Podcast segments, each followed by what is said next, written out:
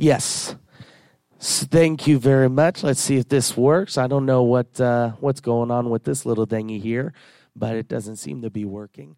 Um, I may need somebody to sit back there then and help guide us through. So we're talking about the ministerial office gifts. We find this in Ephesians chapter four, and uh, you know I'm just going to read a little bit here. Ephesians four verse eight says, "Wherefore he saith, when he ascended up on high." He led captivity captive and gave gifts unto men. Then, verse 11, he explains some of those gifts. It says, And he gave some apostles. We've talked about them already. Some prophets, some evangelists, some pastors, and teachers. Those last three we have yet to cover. And tonight we will be covering the office of the prophet. Verse 12, for the perfecting of the saints. I do kind of feel like I'm, I'm cut off up here. If you could turn my monitor up a little. Uh, for the perfecting of the saints, for the work of the ministry, for the edifying of the body of Christ, till we all come in the unity of the faith and of the knowledge of the Son of God unto a perfect man. That is the point. He's trying to get us to that place where we come to unity of the faith and of the knowledge of the Son of God unto a perfect man, unto the measure of the stature of the fullness of Christ. And ultimately, this is the reason that we be, henceforth be no more children tossed to and fro. Children don't know what to think. Children are too young. They've not formulated a broad scale view of the world, of Scripture, in order to be able to determine truth. That's why the role of the parent is so important. Especially these days, the role of the parent is so important. Because and, and, and really, that's what he's, he's explaining. He's saying the fivefold ministry, they are to become, if you will, the parents of the church, helping new saints and saints who are immature in Christ to develop themselves, that they be not tossed to and fro carried about with every wind of doctrine by the sleight of men and cunning craftiness whereby they lie in wait to deceive. It is a parent's job to protect their children from people who would seek to do them harm.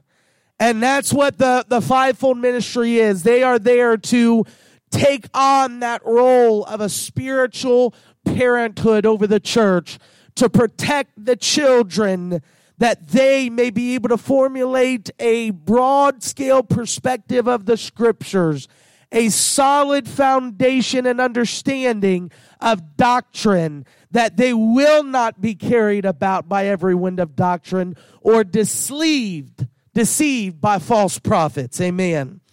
Hallelujah. So this is what we call the ministry office gifts. You've also heard it as the fivefold ministries. I'm not going to try to reteach absolutely everything, but we are going to go through this quickly. We have the body of Christ or the church. Everybody say the church.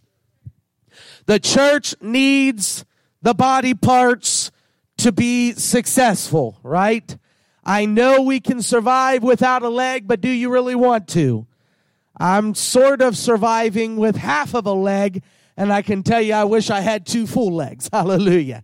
Because, uh, you know, my knees still, still messing up on me. So, uh, but who would want to survive without their eye? Maybe you could, but it would make life more difficult. And ultimately, that's why we need to be a well rounded, balanced church that has all five of the offices in operation. So although, and, and as we've said many times, it isn't essential to label individual ministries. We're not here to say, okay, that I'm, I have to be an evangelist and I can be nothing else. We're not trying to do that, but we are trying to pinpoint exactly what these roles or offices are meant to do, have a more broad understanding of them so that I can be more effective in it. If you could go back real quick, go back to the body. So as we see here, the body, the apostles are the feet. They are moving the body of Christ forward. The evangelists are the hands. They are reaching out to the lost. They're moving the body of Christ to reach out to the lost. The pastor is the heart. They are supplying the body of Christ with love and care. The teachers are the mouth. They are communicating to the body of Christ the word. The prophets are the eyes. They are seeing in the spiritual realm what God's plan is for the body of Christ and those coming in. We've got the apostles of the feet, evangelists the hands, pastors the heart, teachers the mouth, and prophets the eyes. Okay, you can go to the next one. So to break this down even further, the apostles' focus is mission. They're moving us forward. Their eye mindset is on the mission. Their focus is on the mission. Again, you, you, you can pinpoint some people, individuals who are like this in the church, where it's about the mission. It's about moving things forward. And that is okay. We need people like that. Amen. The prophet's focus is in the spirit. They're trying to see in the spiritual realm. They're performing operations in the gifts of the Spirit. We'll talk about all that, but, but that's their focus. The evangelist focus is unbelievers. They, they don't much have patience for church folk. They, they're more comfortable out there with unbelievers. And God has put that in them. God designed them that way so that they can bring them in and they can draw them in to the church. The pastor's focus is believers. I believe the pastor shares that dual responsibility with the teacher in order to make disciples out of people, right? So the pastor's focus is believers. They're trying to to be there for the saints, guard and protect the saints. Um, you know, so so here's just an example of this and I don't I don't mean to get too political here, okay? So so please forgive me if I have overstepping my political boundaries, all right? But you know, with COVID-19, what we saw is we saw specific individuals creating the plan for all of the world, right? And these were the health specialists. And the problem is, is when you have only a few select people who are involved in one select grouping, that's all their focus is on, right? So they can say, yeah, let's shut down the whole world. Let's make it to where nobody can do anything. Let's make it where everybody has to wear masks. We're going to shut down the businesses, shut down the churches. Everything's going to be shut down. Why? Because they're health specialists. Their primary focus is on the health of people. If they were economists, they probably would have had a completely different focus, right? Uh, it would have been different. That's why a balance was necessary in that. I don't feel like we had much of a balance when it came to that. Thank God for Florida. Amen. Anyhow, all right, I'm, I'm overstepping a little bit. But this is why we talk about the church. We say the, there's, we can get into a mindset where we're so focused in one area and it's all about unbelievers. Listen, I believe that we need to be a mission minded church. We need to be a reaching church, but it can't only be about the unbelievers and it can't only be about the believers. And it can't only be about doctrine. And it can't only be about the Spirit and the gifts of the Spirit. And it can't only be about the mission. We need all five to keep us balanced and moving forward so that there be no lacking in the church. Oh, praise God. I love this topic. I think that this is just so essential for every church to get. Hallelujah. So, so again, that's, that's as far as we're going to go. If you want more of a breakdown of all this stuff, you can watch lesson one. But we're going to go specifically in defining the office of a prophet.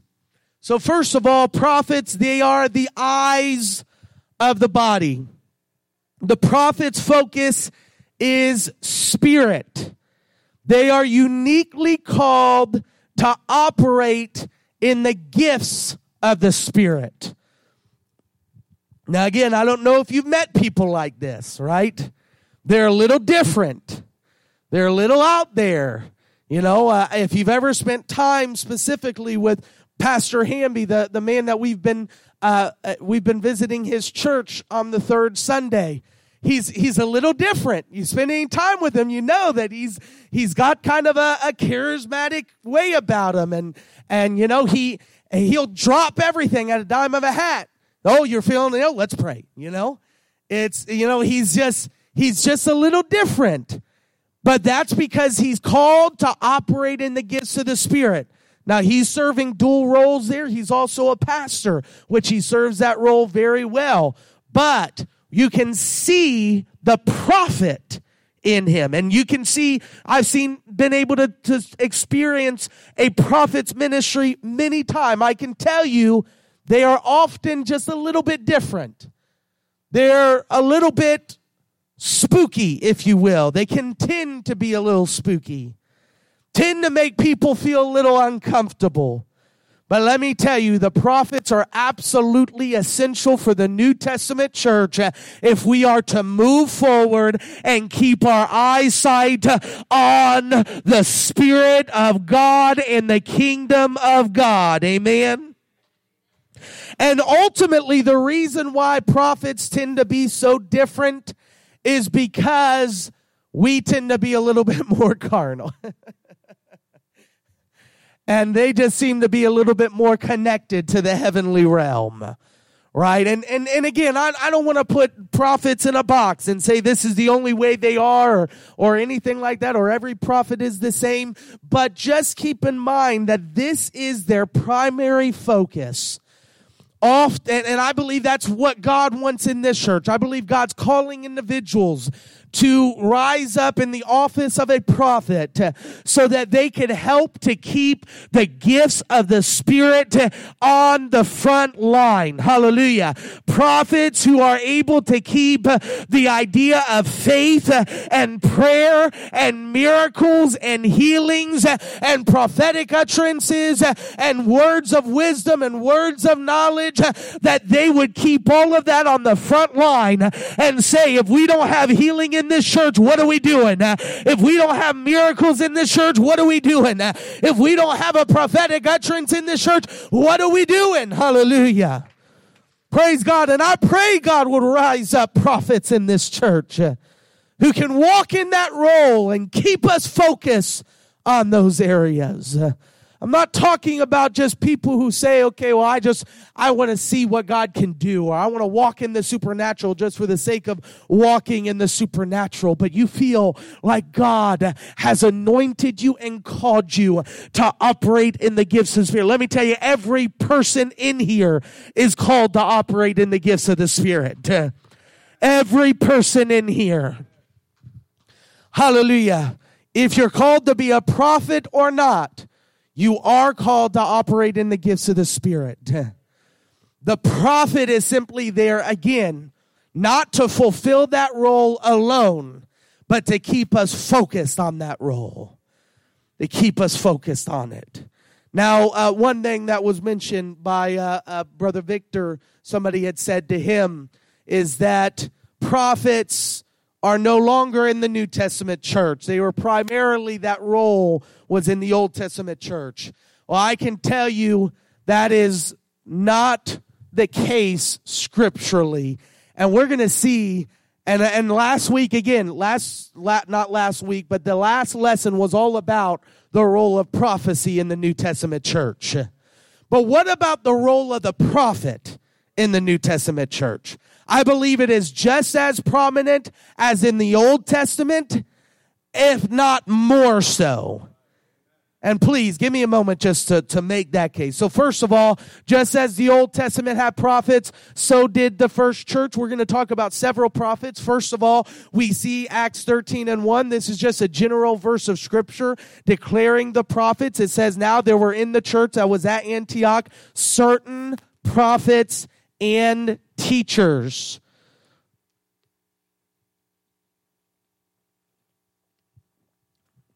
It's making the statement that there are specific men and women, as we see in other places in Scripture, that were called and they were looked upon as prophets.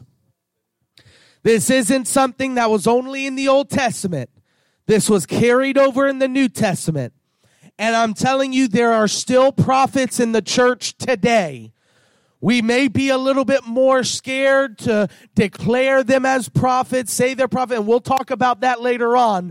Hallelujah. But there are absolutely still prophets in the church today. Let me tell you, this church would not be here without the role of the prophet. And I don't mean this individual church only. I mean the church as a whole would not be here without the role of a prophet. The New Testament church. Well, what basis do I have for that? Well, well, let's look at this. First, the church is built upon the foundation of the New Testament apostles and prophets. That's what the Bible says.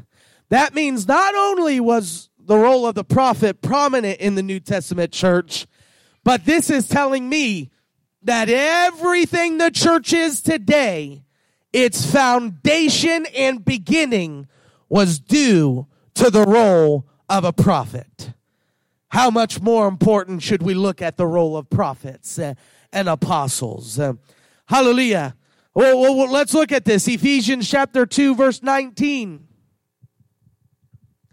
Now, therefore, ye are no more strangers and foreigners but you have become fellow citizens with the saints and of the household of God. He's talking about the church, the body of Christ. Verse 20, and are built upon the foundation of the apostles and prophets, Jesus Christ himself being the chief cornerstone. Hallelujah. This church is built on the backs of prophets and apostles. Praise God. Hallelujah. And as we'll see, and this is speaking specifically of the Word of God, and we'll see in other scriptures specifically prophets. We look at the Old Testament, we say, well, you know, we've got the, the all the prophecy books, right? From Isaiah onward. Now, in truth, all of the Old Testament is a word of prophecy. Prophecy is not only the foretelling of future events. It is a spiritual utterance that comes from the Holy Ghost. Hallelujah. And that's why the Bible tells us in 2 Peter 1:19 it says we have also a more sure word of prophecy. Now this is talking about Old Testament. He's saying we have the Old Testament which is a sure word of prophecy. He is calling the Old Testament prophecy. Whereunto ye do well that ye take heed to it, as unto a light that shineth in a dark place until the day of dawn and the day star arise in your hearts. He's trying to tell them, I know we're in the New Testament, but you got to take heed to the Old Testament because it was prophecy. Verse 20, knowing this first, that no prophecy of the scripture is of any private interpretation, or in other words, it was not written from the will of man, for the prophecy came not in old time by the will of man, but holy, everybody say holy men of God spake as they were moved of the Holy Ghost, by the Holy Ghost. That's why that word that you're holding, that Bible in your hand, it's more than just a book of ideas or thoughts. It was prophetic utterances written down by men were moved by the Holy Ghost. Hallelujah. Oh, I feel the Holy Ghost in this place. But let me also tell you this. If the Old Testament prophets were moved by the Holy Ghost, I'm filled by the Holy Ghost. Hallelujah. And if the Holy Ghost can move them uh, to write and to prophesy the words of God, how much more should I uh, allow the Holy Ghost to use me, uh, being filled with the Holy Ghost? Use me to speak a word of prophecy and to speak and, and utter the words of God. Hallelujah. But we see now, now just, just look at this one more time. For the prophecy came not in old time by the will of man, but holy men of God spake as they were moved by the Holy Ghost. Now let's go to Ephesians chapter 3 and verse 5.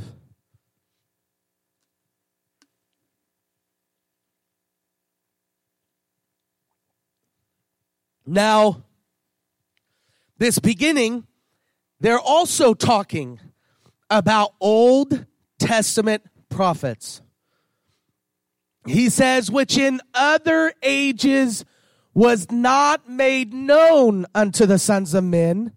This new oracle, this new idea that Gentiles could be part of the kingdom of God. He said the Old Testament prophets, they didn't see this, but it is now revealed unto his holy apostles. Everybody say holy. That sounds a lot like Old Testament. Holy men as they were moved by the Holy Ghost. Oh, hallelujah. Now he's saying holy apostles and prophets by the Spirit. Very similar word usage. The same Holy Ghost that moved them in the Old Testament to write the words of the Old Testament. It is the same Holy Ghost bringing revelation and prophecy to holy apostles and prophets uh, in the New Testament. Uh, verse 6 uh, that the Gentiles should be fellow heirs and of the same body and partakers of his promise in Christ by the gospel. This is revelation. This is prophecy revealed to the apostles and prophets. No wonder Ephesians tells us in Ephesians or uh, yeah, Ephesians chapter 2 tells us uh, that they, we are built upon the foundation uh, of the apostles and prophets. Uh, because what the Old Testament prophets could not see, the New Testament by the Spirit of God, uh, the New Testament prophets could see. I'm telling you, the pro- role of the prophet is not just in operation today as it was back then, but even more so, they have greater revelation. They have fresh vision. Oh. The Holy Ghost is using them in just as great a ways as Isaiah and Jeremiah and Ezekiel and Daniel and Hosea. Come on now, hallelujah. I'm wondering if there's a Hosea in the place, if there's an Isaiah in the house, if there's a Jeremiah in the house where God can move upon you and give you fresh prophecy. Oh, hallelujah. Hallelujah. Thank you, Jesus. Thank you, Jesus. Hallelujah. Thank you, Jesus. And I will make note Ephesians 3, verse 5, just go back one. It says, As it is now revealed unto his holy apostles and prophets that means Ephesians 2, just one chapter before, when he says we are built upon the foundation of the apostles and prophets, he's not talking about prophets then, he's talking about prophets now. Oh, hallelujah. God's calling prophets uh, now. God is calling apostles uh, now. God is pouring out revelation now. Oh, I feel this in the Holy Ghost. It's happening now.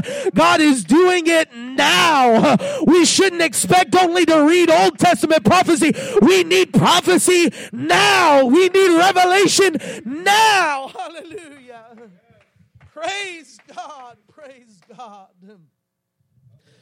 Hallelujah. So the church is built upon the role of prophets and apostles. And the New Testament prophets, which we're going to really break down one prophet specifically tonight, they were a voice of warning to the church. They guided the church in crucial moments. One specific prophet that we'll do kind of a case study on for the next couple minutes is Agabus. This was so fascinating as I began to study this man, Agabus, who the Bible declares was a prophet. We see him first in Acts chapter 11 and verse 27. Says, And in these days came prophets from Jerusalem unto Antioch. Now, first of all, just go ahead and put that verse back on. Let's just look at that. This is how common it was. I said, there is a group of prophets that came from Jerusalem unto Antioch. It wasn't just there were some men who came and, and they prophesied. No. The role of the prophets was so predominant in the New Testament church. They just said, in those days came prophets from Jerusalem unto Antioch. And and some would say, well, yeah, of course, the prophets. It's talking about the you know the uh, Peter and James and John and all of that. Well, that's not you know, the Bible doesn't describe any of them. Verse 28 And there stood up one of them named Agabus, previously unnamed, previously unheard of, not one of the twelve, not somebody who, as far as we know, saw Jesus when he walked the earth, but now he's in the picture and he becomes a prominent voice in the New Testament church. It says there stood up one of them named Agabus and signified by the Spirit that there should be great dearth throughout all the world, uh, or great famine throughout all the world, which came to pass in the days of Claudius Caesar saying this famine did come, and because of the voice of the prophet who stood up in the midst of the church and said there's going to be a great famine that come, the church moved to provide for the need. Verse 29. This is what happened when he prophesied. The disciples, every man according to his ability, determined to send relief unto the brethren which dwelt in Judea, which also they did, and sent it to the elders by the hands of Barnabas and Saul. Now, the reason that they knew to send money and relief to those in Jerusalem or in Judea was because of the prophecy of Agabus. What would happen if we had a voice of a prophet that could speak and warn the church of future conflict, famine. I believe we've heard many of those voices the last couple years warning us of things like this pandemic and this economic crisis that we're in. Hallelujah. I tell you, if we would to hear the voice of the prophet, it would guide the church and we'd be able to send relief where it needs it the most. Agabus did not stop there. We see him again in Acts chapter 21 and verse 10. He prophesied of Paul's arrest, which gave Paul warning and put in him a boldness to face whatever God would lie at his, at, at his feet. So Acts 21 and 10 as we tarried there many days, there came from, down from Judea a certain prophet named Agabus.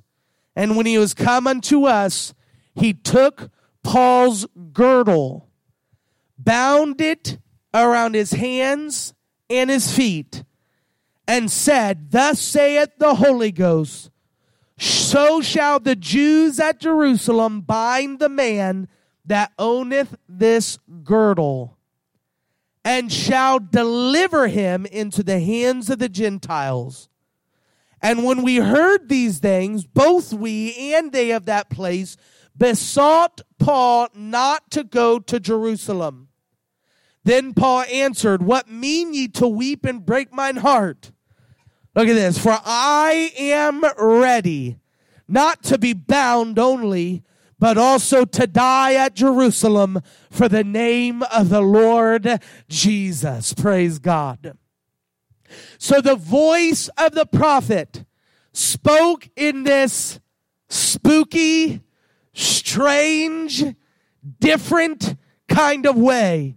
If you notice, prophets often speak and perform in symbolic actions.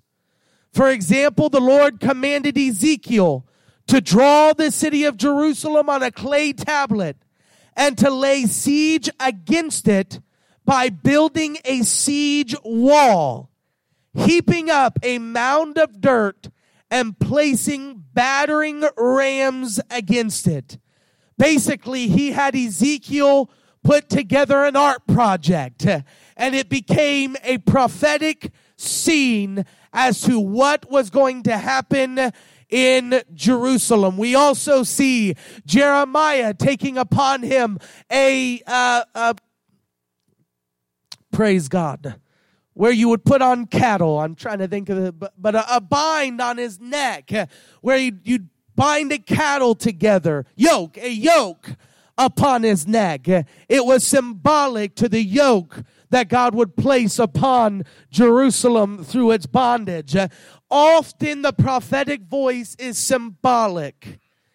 It is providing symbolism through action or visuals that help people to remember and understand what God is doing and how God is doing it.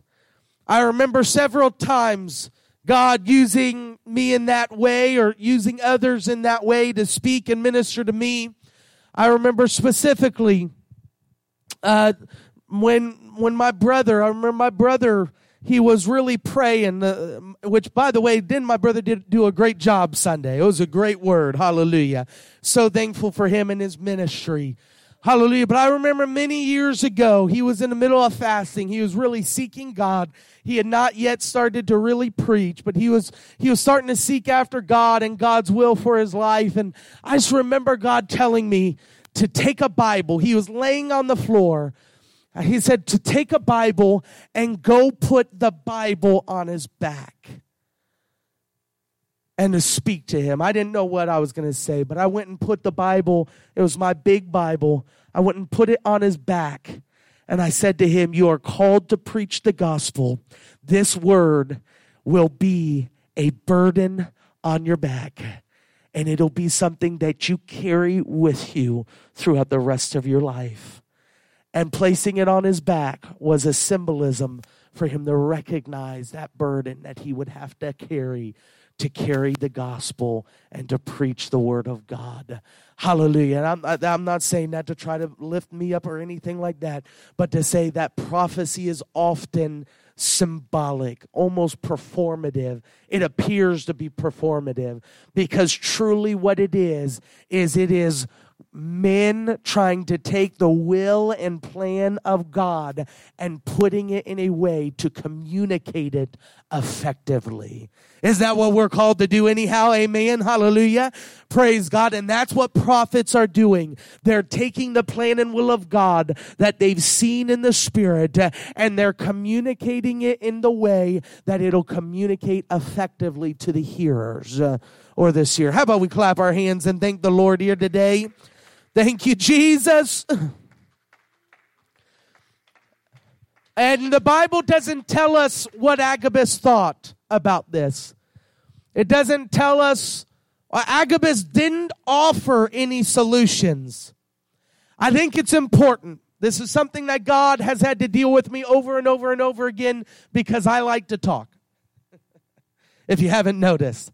and I feel like I have to provide all the answers.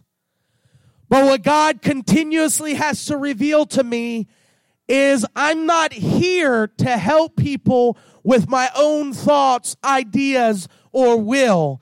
I am here to communicate the word and will of God. Agabus did not take the cloak and say whoever takes this or whoever cloak this is will be arrested in Jerusalem, so he should not go. Perhaps that was in his mind, but he never said it because it was the will of God that Paul go and get arrested.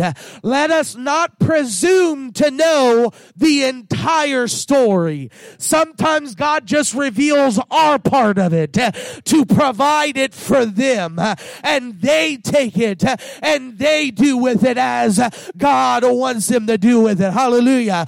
Praise God. No, but the Bible tells us that they, he spoke as he was moved by the Holy Ghost. He said in verse 11, thus saith the Holy Ghost. Let's let the Holy Ghost talk. Don't try to talk. Don't try to give meaning to it. Don't try to provide more than what God's given you. If God's given you a word, trust that that word's going to make sense.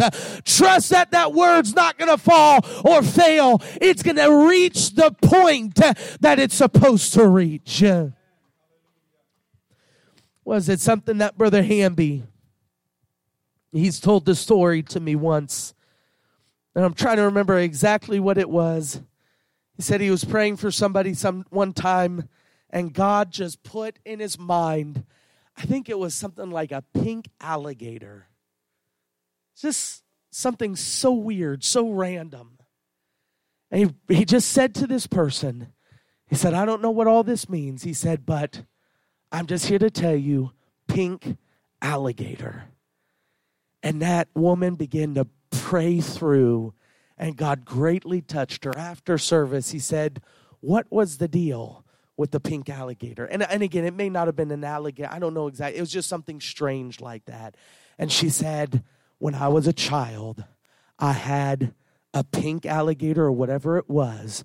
And she said, When you said it, was it a dolphin? And he said, when you said it, it brought me back to my childhood when I was seeking after God. Hallelujah. Because again, he didn't know the full story. You're not supposed to know the full story.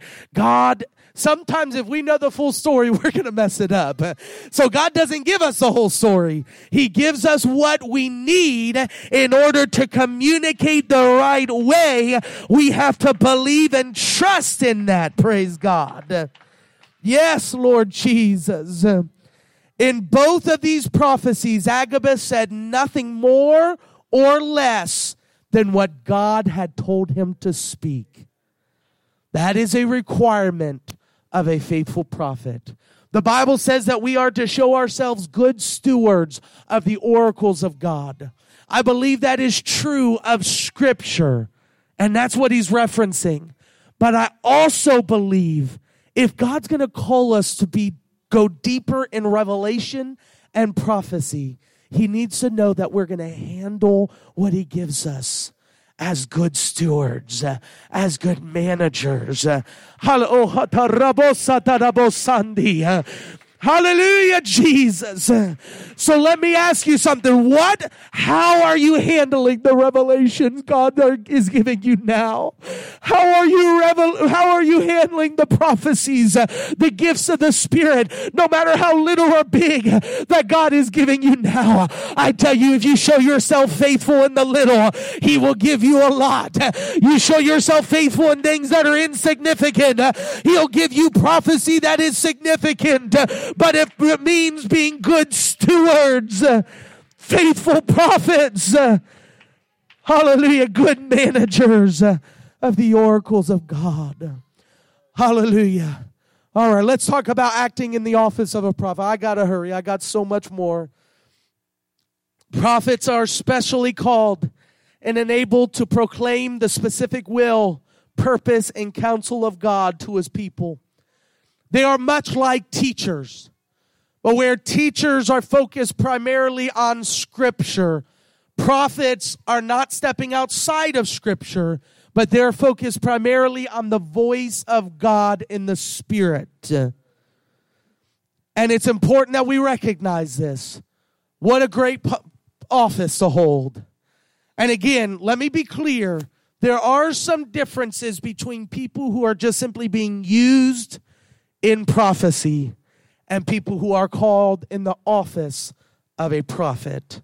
I want to talk specifically about being used in the office of a prophet. Some of these things may not apply to those who are just being used in prophecy.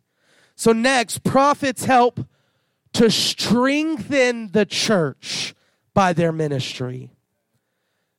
And this is a, a guiding principle for prophets. I'm here to strengthen the church. Even when communicating that Paul would be arrested, it helped to strengthen Paul's resolve. So that when he was arrested, he had already resolved in his heart, I'm going to do this. Let's make it happen. Hallelujah. It doesn't mean, now let me be clear, in the role of a prophet, your prophecy may not always be positive. But this is the role of a prophet. If you're just being used in the gifts of prophecy, I'd be very, very, very careful in offering negative messages. And let me clarify what I mean by negative and all that in just a moment. But Acts 15 32, and Judas and Silas, being prophets also themselves, exhorted, exhorted the brethren with many words and confirmed them or strengthened them. The words of the prophets are able to strengthen the church and strengthen the brother. That's what the role of the prophet is meant to do and be. It's to strengthen the church. Praise God. And that is a guiding overall or arching principle for the prophet. I'm called to strengthen the church by the Spirit of God. All right, next slide. According to 1 Corinthians 14. Prophecy is intended to build up the church by edifying, exhorting, and comforting the believer, and convincing, judging, and revealing the heart of the sinner. So let's look at these. 1 Corinthians 14 and 3. But he that prophesieth speaketh unto men to edification and exhortation and comfort. This is the role of prophecy. Now, let me tell you, you can be used to do this right now. You don't need, uh, hallelujah. Sometimes we're waiting on that light to shine down and the whole place goes dark and you just see a beam of light on that person and God reveals it like over their head, like a pillar of fire. He writes with his own finger to give them that message. All you got to do is just walk over to him and say, listen, I believe God's got great things for you. You know, that's a word of prophecy because it may not be you felt the Holy Ghost and God gave this to you. You don't need the Holy Ghost and God to give that to you to know that that is what the, that's the truth and that's what God's plan is for them so you can edify, exhort, and comfort and be used in the gifts of prophecy and not even recognize it. I tell you, I can't tell, I cannot tell you how many times I would be talking to somebody and just encouraging them. And then all of a sudden, hallelujah, it was like I stepped from just encouragement right into prophecy and I began to minister in the spirit. And it's like I felt it and they felt it all of a sudden the whole place shut down and I was able to speak prophetically into their life. Oh, and when, again, when I say prophetically, I don't mean just forthtelling of future events, but speaking a word from the Spirit of God. Just the other day, uh, just a couple days ago, a lady came in and she I took her order at Dunkin Donuts and she was a little snippy with me. And uh, in my flesh, I was like, oh, having a bad day? and I, I really didn't even mean it to be godly or anything like that. It was purely flesh. So, oh, you, you having having a bad day, having a rough day? She looked at me. She said, how, did, how did you know? So I, you know, I, I didn't know. I just I just could sense it that you were having a difficult day. She's like, yeah, I'm having a hard day. I don't even I couldn't even tell you what I said to her, but it was like immediately God moved me and I stepped right into prophecy and I began to talk to her. I can't even tell you right now what I told her, but she began to cry has God ministered to her spirit? I, I couldn't tell you. I'm trying right now to remember. Sometimes God does that. Sometimes God won't even let you know, so you can't take credit for it. Hallelujah. But whatever I said to her, I stepped right into the role of prophecy, and she began to cry. And now every day she comes in and she says, I'm doing good today. Hallelujah. Oh, praise God. I'm telling you, you can do it. It doesn't have to be at church. If you can exercise this, just focus on edification, exhortation, comforting people. You won't even realize you're walking into the role of prophecy and you'll just be there to speak to them. All right, but then there's the role of the prophet in verse 24 and verse 25 that steps beyond that. Verse 24. But if all prophesy and there come in one that believeth not, or one unlearned, he is convinced of all through prophecy he is judged of all through prophecy. And by prophecy, this is why, because the pro- the secrets of his heart is made manifest. That's something that can only be done through the gifts of the Spirit. As a man or a woman of God is used in the gifts of the Spirit, begin to communicate. Now, there's times we do that by just speaking the word of God. There's times we do it, but it is that prophetic utterance of God revealing the secrets of their heart. And so falling down on his face. Oh, I want to see that in this place. I want to see people falling down on their face to worship God and report that God is in you of a truth. Praise God. That is so important. And let me tell you that that report is important. We'll talk about that in a minute. But Jeremiah was given a similar description of the role of a prophet when he was called as a prophet to the nations. Let's look at Jeremiah 110. It says, See, I have this day set thee over the nations and over the kingdoms to root out, to pull down, to destroy, to throw down. These are not positive words here. These are not positive descriptions. Then it changes to the positive to build, to plant. So again, the role of the prophet, it's not always positive.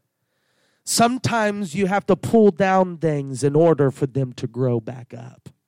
Sometimes you have to destroy things to build them back up. And sometimes words of prophecy, again, I stress this. I would be very careful if you've been given a word and it's a negative word, something like, you know, if you don't get things right right now, I don't see you surviving another day. I've heard people get that word of prophecy. Something like that. You want to make sure that you are sincere and you know that's the word of God. And again, if you are not called in the role of a prophet, I would even get advice from your leaders before you would say that. Because you want to be very careful communicating things that will pull down, destroy, throw down, root out if you're not called in the office of prophet. Because I've heard that, and I've also heard where that prophecy came true, and that person only had that one last opportunity. So I'm not saying it can't happen sometimes the prophet has to deliver the negative message. Whoever whose ever cloak this is will be bound. That's a negative message but it's meant to strengthen the church and strengthen the individual. Praise god. Is this all right? How about we clap our hands to the lord? Hallelujah. Praise God. Thank you, Jesus. I'm going to go very quickly here. Just a couple of warnings and instructions for the prophet. First, the prophet can easily become obsessive about the spiritual realm and lack a balance in their public and personal life. There's a there's a quote out there. Most of the time, I think this quote is just ridiculous. Sometimes when it comes to the prophet, it isn't. This quote, they tend to be more heavenly minded than earthly minded. Or they're so, what, what is it? They're so uh, heavenly focused that they're no earthly good, or something like that. Um, you know, so the idea here is that they are so caught up in the Spirit of God that they are ignoring the physical needs of maybe themselves or their families or their churches. And I, I, believe in the, the role of prophecy. I believe it's so essential to operate in the gifts of the Spirit. But as we'll hear, God says that everything needs to be done decently and in order. Amen. But let me tell you from the offset, I think we need more heavenly minded people. and as we'll see, 1 Thessalonians 5:19, before you go there, show the next slide. We must not neglect prophecy or neglect to prove it. And that's 1 Thessalonians 5:19. It tells us, quench not the spirit. Verse 20, despise not prophesying. Verse 21, prove all things and hold fast to that which is good. That word prove means to test. One way or another, prophecy will be tested because either it's going to happen or it's not going to happen. Either it'll be true or it's not going to be true. One way or another, prophecy will be proven. Paul gave specific guidelines, and we'll talk about that in a minute, but specific guidelines showing us how to prove or test prophecy. If you're going to step into the realm of the Spirit, if you're going to prophesy, you have to expect to be held accountable to your prophecy. You cannot be a rogue prophet. I don't believe there's such thing in the New Testament church as a rogue prophet out there just doing whatever they want to do. No, we see in the New Testament church where there are checks and balances. It is not my way or the highway. What I say goes. It doesn't matter what anybody else says. That's not how the New Testament is written. That's not Paul's instructions. Twice, Paul follows his encouragement to the church to prophesy with a warning. And I think we should be good to hear and heed that warning. Again, do not neglect to prophesy, but also let's not neglect to test or prove prophesy, prophesying. So in 1 Corinthians 14 39, he says, Wherefore, brethren, covet to prophesy and forbid not to speak with tongues. And then verse 40, he gives our warning let all things be done decently and in order. That means I cannot just stand up in the middle of service and disrupt after absolutely everything and say, Thus saith the Lord. Now, again, if you've got the influence and you you know that it's a right setting, absolutely. But if it's in the middle of offering, you can wait until after offering.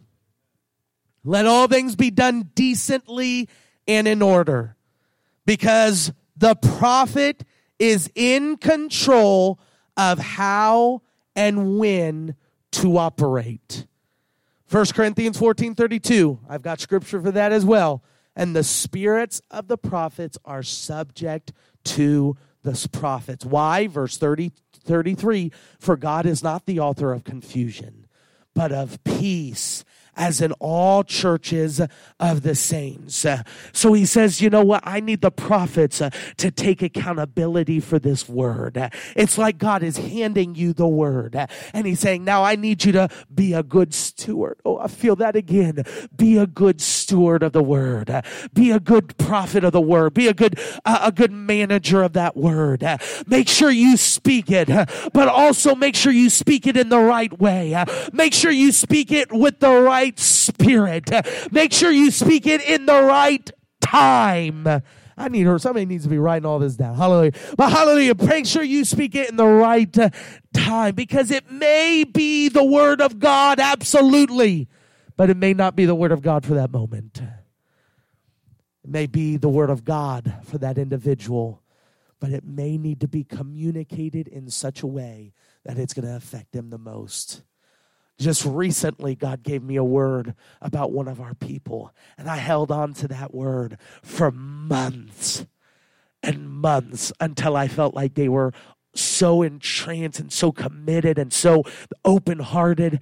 And when I gave it to them, instantly they saw fruit uh, from that word of prophecy instantly within the same night uh, god performed and and established and pro- proved that word of prophecy Hallelujah. Again, this isn't about me. I'm just saying sometimes you got to hold on to it uh, until it's the right uh, time because the spirit of the prophets are subject to the prophets. Prophets must remain submitted to the word. Everybody say the word. Their leaders. Everybody say leaders. And each other. Everybody say each other. Yes, we're accountable to each other. The oh, okay, let's read it. 1 Corinthians 14, 29, and I'm almost done. Two more points. That's it. Let the prophet speak, two or three, and let the others judge. If anything be revealed to another that sitteth by, let the first hold his peace. For ye may all prophesy one by one, that all may learn and all may be comforted. Again, prophesy Please prophesy, but make sure you're doing it the right way and be accountable to that word of prophecy. Let the others judge and let them say whether or not that was true or not true. Again, be accountable and don't get hurt if the pastor or another leader comes to you and say listen you know I, I, believe you meant well but but i think you're wrong in this and, and i think maybe you're misinformed or or maybe you just missed it. Listen i'm telling you i missed it. I've missed it plenty of times. And i've had my dad talk to me and i hope you you acted better than i did. Anyhow because i'd rise oh no that's not true this is and then I had to, you know, revisit it and say, oh, I'm sorry, you know. Praise God. The last point many false apostles and prophets claim these titles in order to assert supreme authority in the church. I took it out of here, but there's a scripture that says that Jezebel called herself a prophet. And that was actually, if I'm not mistaken, a New Testament scripture and it was in warning to false prophets.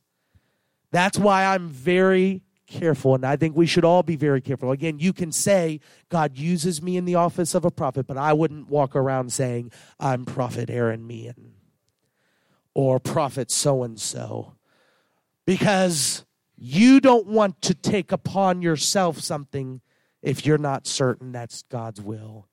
If that's the role you walk in, walk in it let everybody else call you prophet. Hallelujah. I've called people prophets that they would never call themselves a prophet, but because it was recognizable the will and plan of God on their lives. First John 4 and 1 Beloved, believe not every spirit, but try the spirits whether they be of God, because many false prophets are gone out into the world. Again, test it. Test it. Test it. Don't be afraid of messing up. Don't be afraid of prophesying. Go out and prophesy, but also make sure you're testing it. Make sure you're being proven. Make sure you're being submissive. Make sure you're recognizing your infallibility and that you can mess up. We can all mess up. Hallelujah. Oh, but if the Spirit of God is within me, I know He can move me like He moved the Old Testament prophets uh, to prophesy in the New Testament. And if we could, let's all stand and hallelujah. I know it's late. I'm not going to call an altar call, but I'd like to take a moment right now just to call upon the name of the Lord and to thank the Lord for this message. Can we just say, Thank you, Jesus? Oh, God. I love you, God. I praise you, Jesus. Oh, I want you in my